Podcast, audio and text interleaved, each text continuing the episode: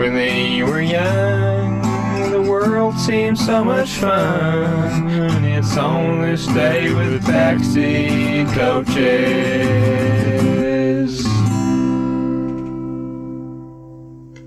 Another day, another on this day. It's the 23rd of April, and we're going back to 1991 when we were both butt nippers, just little kids, weren't we? Not really knowing what sport was yet. Or you, you I don't think I did, no. How old were you? Five, Four. four? Yeah, I wouldn't. I, I was two. I'd have had no clue. Well, I was one and a half, so I'd have had no clue what was going on. Um, and on this day, Bjorn Borg lost a match to journeyman tennis player Jordi Arrese, six two six three in Monte Carlo. Oh, Yeah, to understand the. I was going to say, uh, significance- th- I'm, I'm not getting the significance. No. So you, you are going to have to explain it to me. yeah, it doesn't sound that important, does it? Do you know about Bjorn Borg? I know of Bjorn Borg. Same. I don't know much about him though. I like I've heard his name mentioned a lot, but it's of that it like anything before sort of 1990s tennis. I really don't know that much about. Um, and Borg No. was Borg was 70s. He was big. Um, so Bjorn Borg was a six times French Open winner between 1974 and 1981. He was known as the King of Wimbledon with five Wimbledons Wimbledons in a row from 76 to 80. So if he's the king, what does that make Federer? Emperor? Owner? owner. owner and king tend to be the same, don't they? Wait, when you win it eight times in a row, you get to keep it. Yeah, You get yeah, to keep take it home. Wimbledon. Just lives there now. yeah, it's his house. I, I wouldn't put it past him, to be honest. He loves it, doesn't he? Um, so yeah, so he was the king. He was known as the king of Wimbledon at the time. McEnroe said of Borg, "It's not humanly possible to be Borg." Because he was so, he was like, I think he was seen as like a Steve Davis sort of type. Like he was a machine. Uh, just was like no emotion, Yeah. just goes about his job, uh, just winning. and just incredible. Yeah, just unbeatable. Uh, uh, I guess a bit like Djokovic at times, but Djokovic has got a bit of personality about him, hasn't he? Yeah. Um, so he holds many records still in tennis. He holds the record for the best five set winning record, as in most wins in five set games, five set Oh, matches. loves to grind it out. yeah, was- Grinder. he Wait, won 88 say that? he, he was on grinder that's right uh, he won 88.9% of his five set matches which is an incredible percentage isn't it to That's good. to yeah to win 90% of it is ridiculous he he won he won a grand slam with the least amount of lost games he he lost 32 games in the 1978 french open over the whole tournament Wow. that is incredible, isn't it? To go through how many rounds is it in the men's? Is it seven rounds? I think it's Yeah. seven. So he's losing like four games per match Yeah. in, in five set games. matches. he must have bageled so many people. It's ridiculous. Uh, yeah, and he also has the Wimbledon all-time win percentage record at 92.73% wins on Wimbledon. I guess is why he's called the King of Wimbledon. yeah.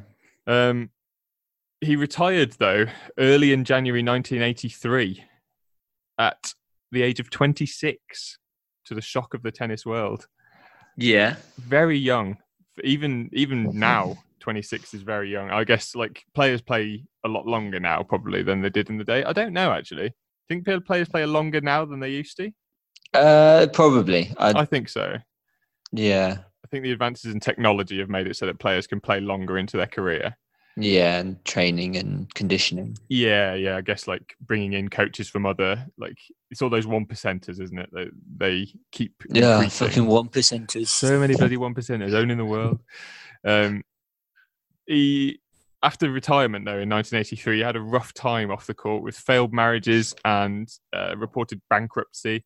He really didn't fare well without tennis. So, eight years later, he decided to come back, having not played at all in in the intervening time. I guess he'd played on like practice courts and stuff, but he literally hadn't played tennis in eight years, basically, and decided Nice. he decided, yeah, I can do this. How hard can it be? And just won everything? No, no, he didn't. No. Uh, he he came back coached by Welsh karate expert Ron Thatcher. Yeah, because if the tennis doesn't work, just kick, just start kicking him. exactly. He's gone to the Zlatan school of, of winning things. he grew his hair long to mimic his old look. He'd been keeping it short afterwards, but he'd always had that long hair and the, the headband. That's the thing that I sort of associate with Yeah, the long hair. and that's where all his power came from. Well, that's what he thought. Yeah, uh, turns out, turns out not the case. Uh, the most important thing was that he came back playing with his old wooden racket, whilst Oh. all all around him were playing with the new sort of aluminium, metal, whatever they use for modern tennis rackets, with the massive heads and like yeah, so he's he's playing with like a tiny, tiny squash racket. yeah, something Like that looks like a badminton racket. Yeah. and Yeah, then they're all just slamming tennis balls at him with these ridiculously huge metal tennis rackets.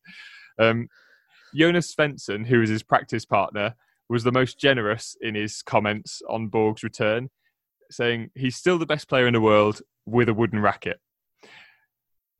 So, Fair. I mean, that might be true. it might be true. The game had changed by this point, basically, and he had not.